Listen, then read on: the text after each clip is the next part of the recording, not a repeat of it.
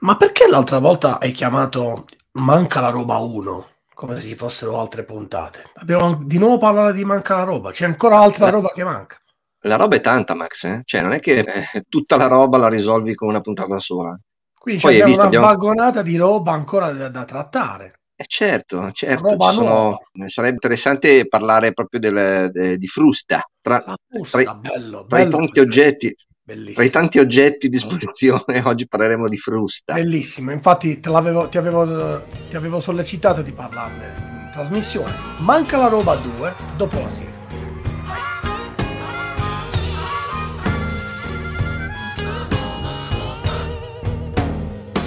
Economia per tutti. Conversazioni inclinate tra Milano e Manchester con Massimo Labbate e l'alieno gentile. Allora, nuova roba. Nuova roba, perché allora ehm, e credo che sia importante che parliamo di una cosa, del fatto che eh, molti ormai stanno collegando il tema di manca la roba con il tema dell'inflazione, nel senso che il fatto che manchi, eh, man- insomma, c'è carenza di materiali, c'è carie- carenza di, di beni eh, prodotti finiti, c'è carenza di processori, no? tutte queste cose che abbiamo spiegato eh, in questi mesi, automaticamente comporti che ci siano prezzi più alti.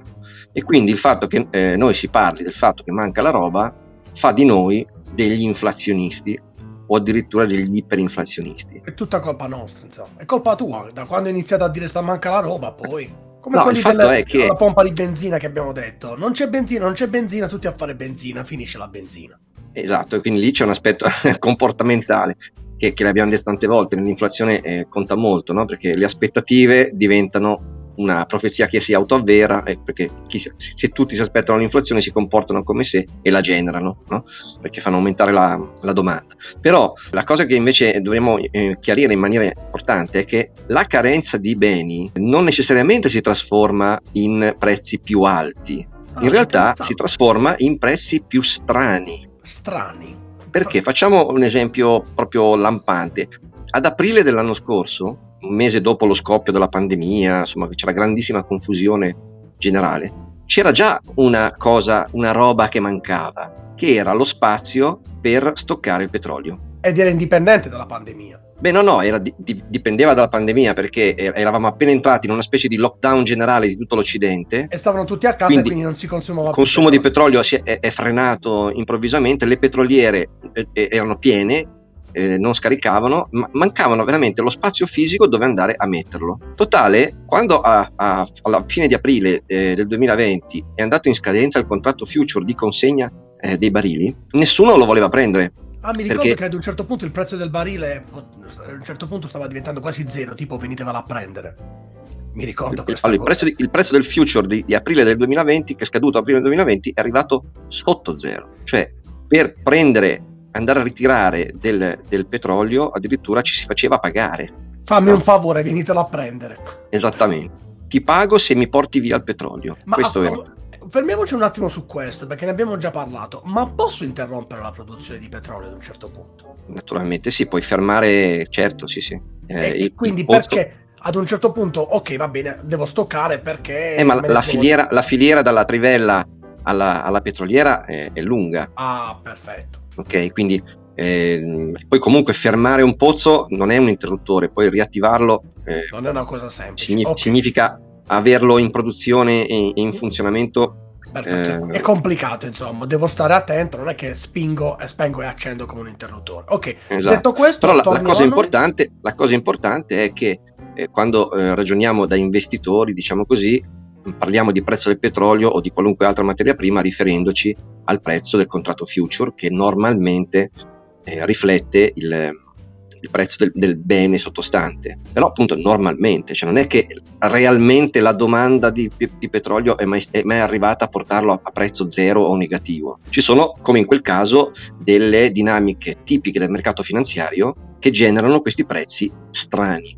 Questi prezzi strani oggi li vediamo per esempio sul legno. Il legname da costruzione negli Stati Uniti è stato il primo, la prima materia prima, eh, prima materia prima, la, vabbè, insomma, la prima commodity che eh, ha mm, sparato con i prezzi. Normalmente negli ultimi vent'anni eh, il prezzo del, del legname da costruzione è stato nei dintorni di 315, mh, cambiando di poco da, da, questi livelli, una volatilità molt, di prezzo molto bassa per più di 20 anni, 315 dollari per eh, l'unità di misura è un'unità volumetrica di legname. Improvvisamente con eh, il, l'effetto manca la roba della pandemia, il prezzo del legname è schizzato fino a 1500-1600 dollari. Ok. e adesso è crollato, sta crollando. In quel caso il legno non c'era o anche lì ce n'era troppo? Allora, nella prima parte c'è stata una corsa, diciamo, di, di, di, un'impennata di domanda. Il legno da costruzione eh, si, si, è scoperto insomma, che gli Stati Uniti avevano sottocostruito in questi anni e quindi c'era um, un'improvvisa domanda di cantieri edili e il prezzo del legname è, è partito prima di, di, ogni altro, in maniera veramente molto molto violenta. Però poi in maniera altrettanto violenta è crollato, sta crollando e da 1500 è tornato a 580, quindi eh, ha perso tantissimo se ci pensi. Ha perso tantissimo, però è comunque a un livello che è circa il doppio della media storica. 300, poco più di 300, quasi 600 prezzo attuale. Quindi che cosa ci dice questa, eh, questa storia qua? Che allora intanto questo 500 non è esattamente il prezzo vero del legno, è il prezzo del contratto future, che ha lo stesso problema del petrolio dell'anno scorso, cioè eh, oggi ci sono magazzini pieni dei fornitori di legno con partite di legno già venduto, già impegnato per dei cantieri che non partono perché manca la roba, manca il cemento, manca il personale, eh, manca la possibilità di eh, mettere sulle impalcature. Quindi, siccome il cantiere non parte, quel legno già venduto, già impegnato, resta nel magazzino. Il magazzino pieno fa sì che non ci sia spazio per prenderne altro. Per cui, quanto vale il contratto future per ritirare eh, legname alla prossima scadenza? Molto meno, perché è la domanda del future che non c'è, non la domanda del bene. Perfetto. Ma Quindi, mm, mm. sì, sì, dicevi, dicevi, vai, vai. No, no è, che è interessante questa cosa dei, dei prezzi strani, no? Nel senso che eh, siccome manca la roba, il prezzo del legname viene giù, nonostante ci sia un'alta domanda, perché comunque la domanda di costruzioni negli Stati Uniti resta molto elevata. Come al solito non riusciamo a capire, mm, mi fa, facevi l'altro giorno la, la, la, l'esempio lampante, l'esempio visivo di una sorta di ingorgo. A un certo punto in una strada c'è l'ingorgo e in realtà non è accaduto nulla. Cioè si è soltanto andato a creare un ingorgo perché in un determinato momento tante macchine sono arrivate lì magari qualche volta è anche colpa di qualcuno che ha fatto il furbo e quindi si è buttato nell'imbuto e, e pian piano certo. ha rallentato da certo. un momento all'altro infatti è un fenomeno molto particolare a, a, a cui ogni volta um, faccio attenzione, ad un certo punto finisce l'ingorgo e si va avanti. Qual è il momento secondo te? Anche queste, tutte queste attività, loro hanno un orizzonte di tempo per cui dicono, ok, scavagliamo questo periodo, va bene, ci vorrà un anno, ci vorrà qualche mese. Secondo te c'è un punto che gli analisti considerano oppure a un certo punto l'ingorgo andrà via così, senza saperlo? Cioè c'è un momento in cui tutto ritornerà, perché poi il tutto si accavalla. Se io adesso voglio comprare una macchina, devo aggiungermi a tutti quelli che hanno comprato la macchina che la stanno aspettando. Certo. quindi vado a alimentare ancora di più questo imbuto, questa strettoia. Guarda, l'esempio che hai fatto del traffico è, è perfetto, nel senso che nel traffico cosa succede? Che anche quelli davanti in questo ingorgo, quando a un certo punto ripartono, fanno sì che l'ingorgo si eh, sblocchi progressivamente certo. perché quelli davanti ripartono quelli e dietro sono sec- ancora fermi in seconda fila sono ancora fermi poi iniziano a ripartire anche loro nel frattempo da dietro arrivano gli altri che infoltiscono l'ingorgo no? e quindi eh, si forma questo meccanismo un po' ad elastico poi c'è quello fortunato che arriva proprio quando sai quell'effetto in cui appena arrivo vedo il rallentamento riprendo che sarà magari il fortunato che ad un certo punto facendo il caso della macchina acquisterà la macchina proprio quando si rimetterà tutto in moto. Ecco quando finisce questo? Quando con, la metafora tu volevi dire ci sarà qualcuno che tra virgolette acquisterà quel prodotto perché si è prenotato e pian piano arriveranno gli altri. Ma loro sì. nel mercato accadrà qualcosa, perché manca questo e manca quest'altro e molte di queste cose mancano per una questione di somma di, di, di fattori. Sì, di somma di fattori e di, di alimentazione reciproca tra loro dei fattori, no? la questione dei camionisti, il fatto che mh, mm, eh, i container eh, vengono poi trasportati dai, dai, porti, quindi scaricati dalle navi, trasportati con dei camion, ma il, il camion, eh, sai che eh, i tir hanno la, la motrice che è piccolina tutto sommato, no? Certo. alla quale attacchi poi il carico. no? E per trasportare i container ci sono dei, eh, degli chassis, dei, dei- dei telai appositi, ma non tutti i container vanno su tutti gli chassis, non sono beni fungibili i container. E quindi, diciamo, questa è un'ulteriore complicazione, che non è qualunque tir porta via qualunque container, ma bisogna organizzare le file, eh, la distribuzione, l'aggancio, gli sganci, le dogane. A Los eh, Angeles mi sa che c'è ancora l'ingorgo.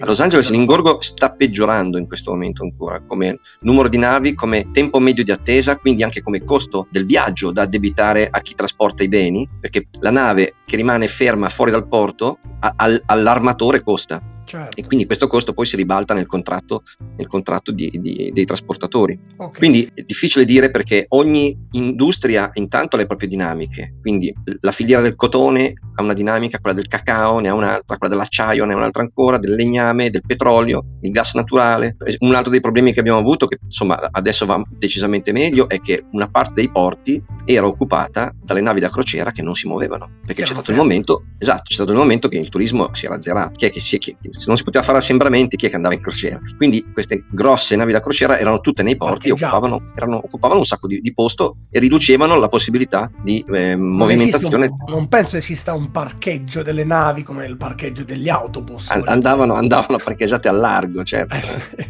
Infatti. solo che Un esempio però che mi viene a proposito di questo, c'è un settore che invece sembra essere tornato magicamente alla normalità, ma è soltanto una sensazione che è quello degli aerei. Io ho visto, ho viaggiato un bel po' e ho, ho- trovato invece gli aeroporti che sono tornati, eh, quello, vedo quello di Manchester che è abbastanza grande, quasi mh, si vola come prima, assolutamente, Cioè, mh, assolutamente identico a quello che, che c'era prima. Evidentemente con gli aerei è più facile, anche se pure lì c'era un problema di tanti aerei che erano rimasti fermi, solo che lì gli aerei Certo. hanno spazi, hanno gli hangar su più aeroporti. Non vedo più crisi adesso, probabilmente si è ripreso anche il mercato del turismo a New York in America, appena aperte. E quindi quello sarà una, una botta incredibile, voglio dire, considerando i tanti aerei. Evidentemente il caso degli aerei non fa scuola perché è più Ma facile. sai, allora gli aerei non occupano il posto di qualcun altro, cioè le navi da crociera portano via spazio nei porti, mentre invece gli aerei lo portano via negli hangar degli aeroporti, ma eh, non implica un sacrificio, diciamo così, sulla, sulla catena di distribuzione. Certo, ci sono de- de- dei beni che vengono trasportati per via aerea, eh, però eh, gli aerei che tu hai visto fermi, gli aeroporti, gli aeroporti che tu hai visto spopolati, era un effetto eh, turistico, diciamo. Turistico, certo. Eh, il viaggio vi- aereo dei beni mh, poteva anche, poteva anche eh, procedere, diciamo, a meno che non fosse collegato a- a- al carico di persone eh, per una ammortizzazione dei costi. L'altra cosa che mi sento di dire è che merito del Green Pass, delle- dei vaccini, se si può viaggiare più facilmente. Intanto in aereo c'è un buon mh, sistema di ricambio dell'aria per, per natura, per, per come, per come sono disegnati gli aerei, però il fatto di, di- di poter essere tutti testabili eh, e che i, i vaccini siano ormai diffusi quantomeno in Occidente fa sì che negli aeroporti si possa gestire il traffico aereo, cosa che prima non era. Il traffico Anzi, di persone via aereo. c'è anche un eccesso di cautela, nel senso che quando viaggi tu hai la sensazione di stare in un ambiente in cui tutti quelli che sono con te hanno, almeno parlo per me che ho dovuto, che devo adesso non so in Italia, ma io se vengo in Italia ho bisogno di fare comunque la, la- il- non il tampone, il test prima, cosa che magari forse nei viaggi italiani non c'è più, forse soltanto con il Green Pass, però l'idea di dire sono in un ambiente in cui tutti 24-48 ore fa non solo hanno le due dosi di vaccino, ma hanno anche fatto un test, ti rende quasi in uno degli ambienti più sicuri in cui tu In, in una bolla. Ma In tu tra l'altro, di, bolla. tu, tra l'altro di recente hai volato no? da, Sì, mh, Ho volato qualche dal- giorno dall'Inghilterra fa. all'Italia e, e ritorno. Raccontaci la tua esperienza. E l'Italia, l'Italia mi chiedeva il test mm, per entrare, un test da fare 24-48 ore dopo, mentre l'Inghilterra al mio rientro mi chiedeva un, il cosiddetto day, ehm, day 2 test, cioè un test da fare quando arrivavo in Inghilterra entro le 48 ore, potevo farla anche all'aeroporto, ma entro le 48 ore dovevo farlo e comunicarlo. Devo dirti, da questo punto di vista sembra quasi che gli aerei sono stati, anche dal punto di vista internazionale, sono stati quasi un momento di democratizzazione, cioè tutti si sono trovati d'accordo, mentre all'inizio c'era un grande problema, anche noi, mi ricordo all'inizio, ma il Green Pass inglese va bene, non va bene, adesso va bene il mio, il mio Green Pass, che è diverso, con l'app funziona, come se il sistema aereo è stato quello che ha ripreso immediatamente senza grandi problemi tra gli stati, cosa che invece non accade per altre ragioni. È un po' strano questo, o evidentemente visto che è così vitale oggi viaggiare, il, il, viaggio è diventato più facile che probabilmente il vivere, si parla adesso della, della quarta ondata, ma in realtà se ne parla per tanti stati europei, non come l'Italia, la Francia, la Germania, ma quelli come la Bulgaria, come la, la Bielorussia, che sono in ritardo sì. con la vaccinazione. Con le vaccinazioni, sì.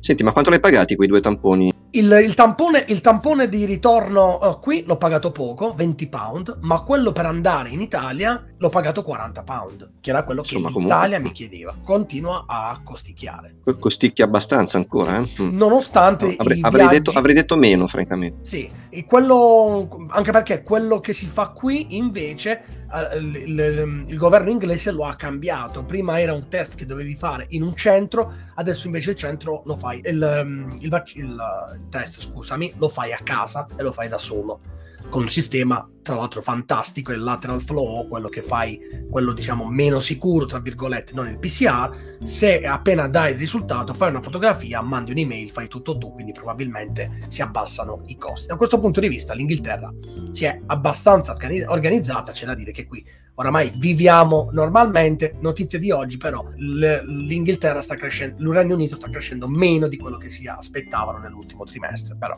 pare che stia andando un pochettino più a rilento. Strano perché l'Inghilterra è la prima a essere ripartita.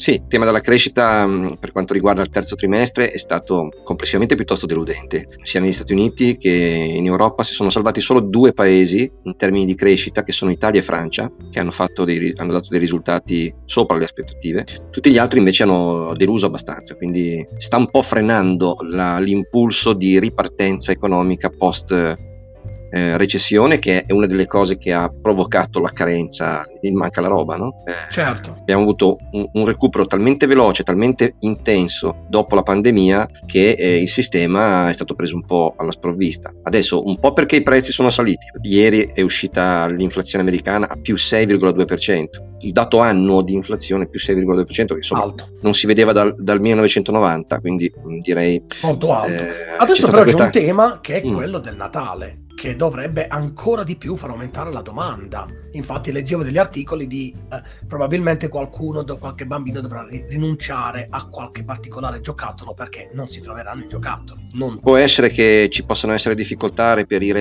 eh, tutte le cose che desidereremmo mettere sotto l'albero. In effetti già da qualche settimana eh, negli Stati Uniti si fanno delle, mh, mm, sui giornali, insomma, fanno degli inviti a affrettarsi sostanzialmente per i regali, per i regali di Natale per eh, essere certi di, di, averli, di averli in tempo perché altrimenti il rischio è di dover fare più conto sulla Befana che su Babbo Natale. Gli inglesi uh, sono particolarmente preoccupati sul tacchino perché anche lì c'è un problema, mancano i tacchini, ma più che per mancare i tacchini, mancano le persone che si prendano cura degli allevamenti di polli e tacchini, ma questo è un altro tipo di problema che in Inghilterra è particolare perché mette insieme Brexit, l'impossibilità di avere di avere persone a lavorare qui perché adesso è tutto più complicato staremo a vedere mh, che cosa accade da questo punto di vista. Quindi eh, non ritieni che probabilmente qualsiasi tipo di dato anche dell'ultimo trimestre sia comunque un po' difficile da guardare perché post pandemia il, il, rilancio dei consumi ma nello stesso tempo eh, il, il problema cioè non pensi che ci vorrà un po' più di tempo per avere un quadro normalizzato della situazione per fare una assolutamente sì ed è per questo che evocavo la frusta no?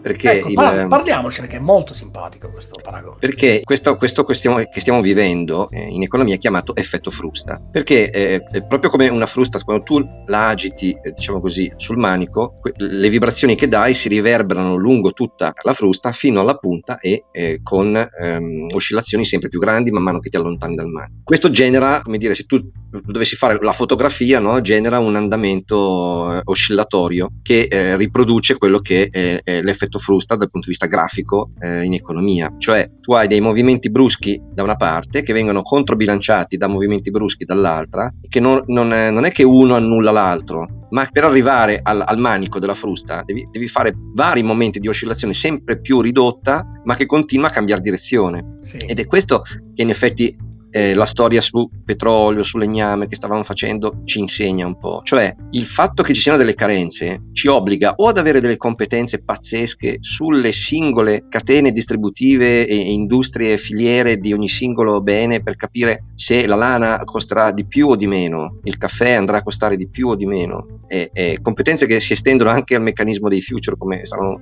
dicendo prima. Oppure dobbiamo essere consapevoli che le carenze, il manca la roba, adesso ha comportato un innalzamento dei prezzi. Fra un po' potrebbe comportare una discesa brusca dei prezzi che non sarà da interpretare con ah allora il problema è finito, ok? Che, ma che sarà da interpretare come ecco un'altra faccia del problema che continua a manifestarsi e che, e che ci porterà ad avere cioè una prolungata fase di oscillazioni brevi e intense, magari che via via sempre meno intense e poi bisognerà vedere quale sarà il livello a cui ci troveremo quando tutte queste cose finiranno. Se sarà come il legname che si sta stabilizzando a un valore doppio rispetto alla media storica, questa faccenda di prezzi che impazziscono verso l'alto, prezzi che crollano verso il basso, sistemi nervosi di chi segue queste cose che vanno a pallino, ma poi alla fine di tutta la faccenda ci si ritrova con prezzi doppi alla faccia dell'inflazione transitoria. D'altronde una cosa del genere nella modernità non l'abbiamo mai avuto. Un mondo che ad un certo punto si ferma nello stesso momento, tutti a casa, quasi tutti a casa, è un fenomeno sociale, economico ha, a cui non abbiamo mai assistito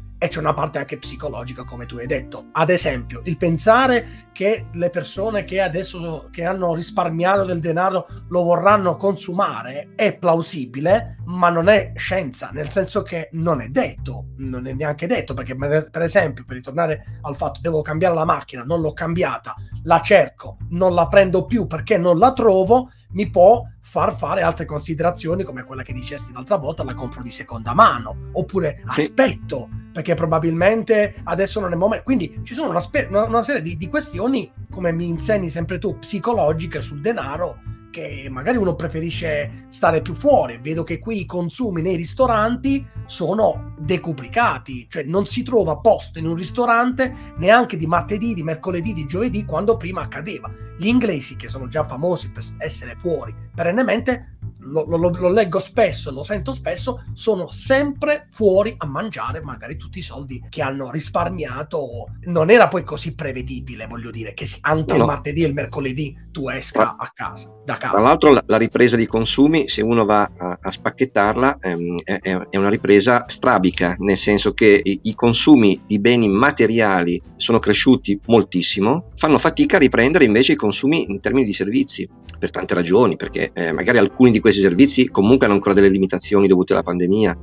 Eh, certo. Eh, però la, la ripartenza dei, dei, consumi è una ripartenza che comunque rappresenta un cambiamento rispetto a prima. Quando sentiamo dire torneremo alla normalità, stiamo tornando, non si torna mai da nessuna parte esatto. in realtà. No? Perché nel frattempo il, siamo cambiati, abbiamo maturato. Lo scenario evolve, lo scenario evolve, evolve continuamente. Eh, la pandemia comunque ci ha insegnato delle cose, ha, ha, indotto alcune aziende a rendere più efficienti alcuni processi. Eh, passata la pandemia non è che rinunci all'efficienza che hai trovato, no? eh, non si torna mai, eh, non, ma, ma, non è un tema della pandemia, proprio un'esperienza dire, un personale, dopo la pandemia io lavoro adesso perennemente da casa e non tornerò più perché la mia azienda nel frattempo quegli spazi li utilizza per fare altro. Si è resa conto che semplicemente andava bene così, quindi questo cambia, cambia anche l'economia, cambia l'economia interna, ma anche quella esterna. Sono una persona in meno che viaggia, ho cambiato città nel frattempo, chissà quante altre persone cambiano radicalmente la loro vita sulla base di quello di questo cambiamento forte che abbiamo avuto, nel bene e nel male. Scusa, come sarebbe a dire che hai cambiato città? Dobbiamo cambiare titolo al podcast? Assolutamente no, la città è sempre quella, ho cambiato zona, sono in una zona diversa perché non devo recarmi più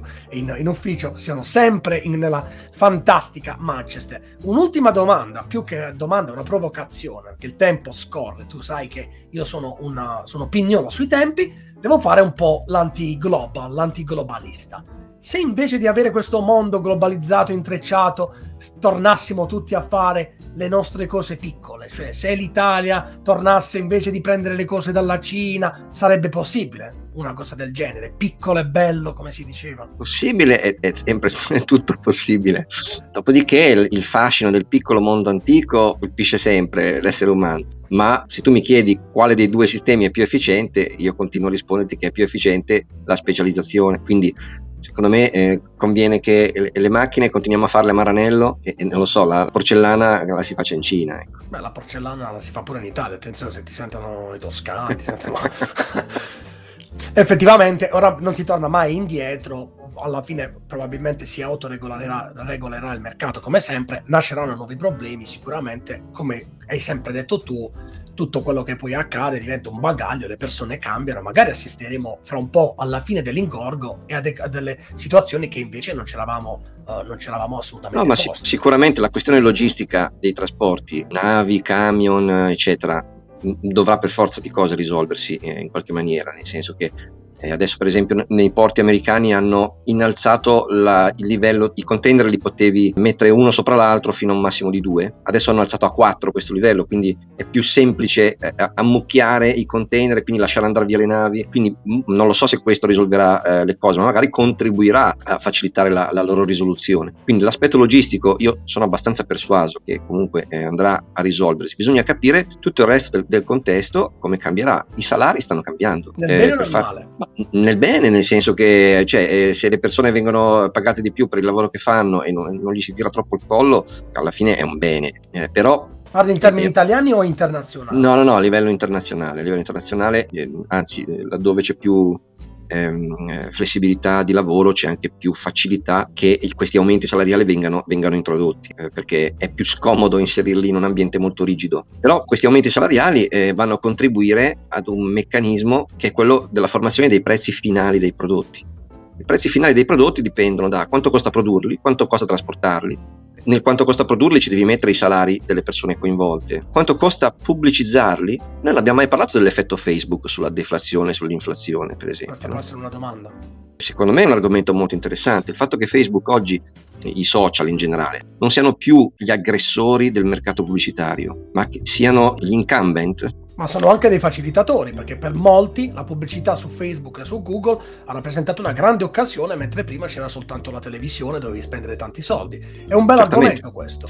Certamente, si è, si è, ridotto il costo della pubblicità e quindi si è potuto abbattere il costo del prodotto finale. La pubblicità è molto efficiente, ma adesso siamo nel meccanismo in cui i social sono degli incumbent e possono iniziare ad alzare le loro tariffe pubblicitarie. E lo stanno facendo. E lo stanno facendo, anzi e questo, finirà, e questo finirà per impattare nell'altro modo sui prezzi dei prodotti finali. Noi abbiamo avuto un contributo deflattivo da parte della pubblicità online sul prezzo dei beni, perché nella formazione del, del prezzo per arrivare al prezzo finale al, al pubblico la componente marketing eh, si è abbattuta certo, grazie a certo. questa innovazione e infatti il giornalismo ne ha pagato i costi visto che viveva de, de, dell'entità di quel, di quel costo, eh, ma oggi si sta girando questa cosa. E quindi ci troviamo in un, in un contesto che da questo punto di vista che da deflazionista sta diventando inflazionista. I salari, stessa cosa, eh, la globalizzazione aveva portato una disponibilità di manodopera globale più elevata, il fatto che si stia introducendo una specie di sglobalizzazione in alcune cose, eh, su alcuni beni, per alcuni beni si parla di creazione di filiere eh, di supply chain no? per macro aree, quindi un, l'Europa deve avere una sua supply chain dall'inizio alla fine, prendi dei semiconduttori, no?